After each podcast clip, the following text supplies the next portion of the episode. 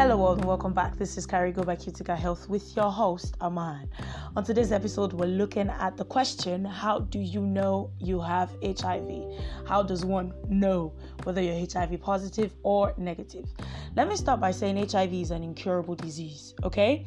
And once it's acquired, it could be lifelong. Now, this does not mean that you will not lead a normal life after being diagnosed with HIV. It simply means knowing early enough especially to commence treatment as soon as possible, is better for you because a delayed diagnosis and treatment could lead to serious complications and even death. Now, the other side of the coin is that the early stages of HIV are completely symptomless.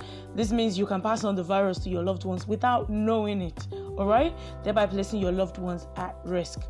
Knowing your status early enough reduces this risk to the barest minimum. So, how do you know if you have HIV? The only sure way to know if you have HIV is to take an HIV test from an accredited center. However, there's good news. The good thing is that with new test kits available for home use, it is now possible to know your status within the confines and privacy of your home. Okay?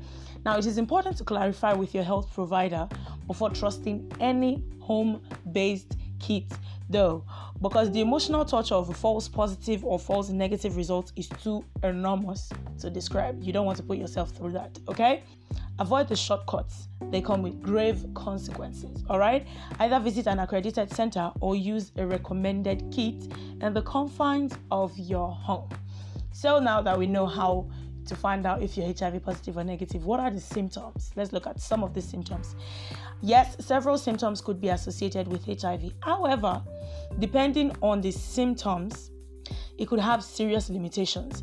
The main one being that you could be completely symptomless for up to 10 years after contracting HIV.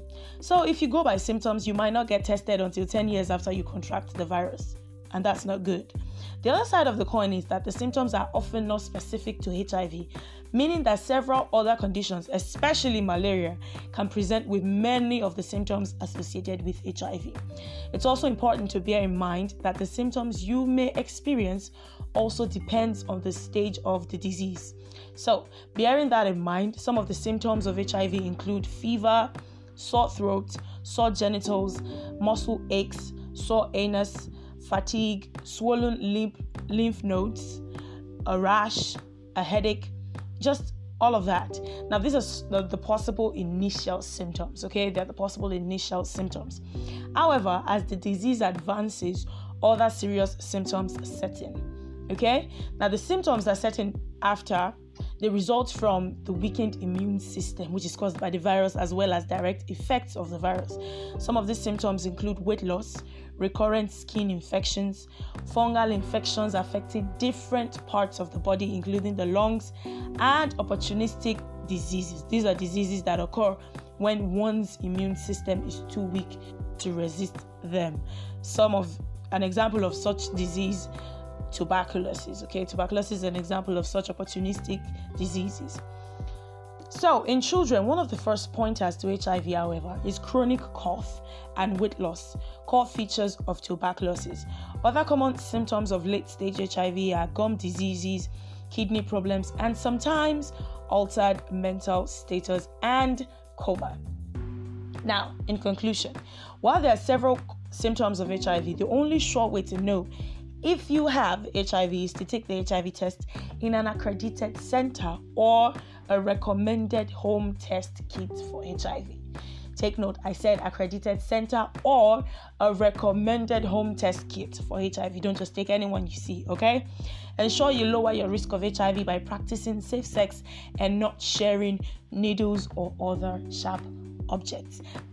Thank you so much for joining me today. Now, for more information like this, simply log on to www.cuticahealth.com. That's C U T I C A health.com. And for more episodes like this, you can find us on your podcast platforms like Spotify, Amazon, and Apple at Carigo by Cutica Health. I hope you always stay healthy and wonderful. This is still Carigo by Cutica Health, and I am still your host, Aman. See you next time.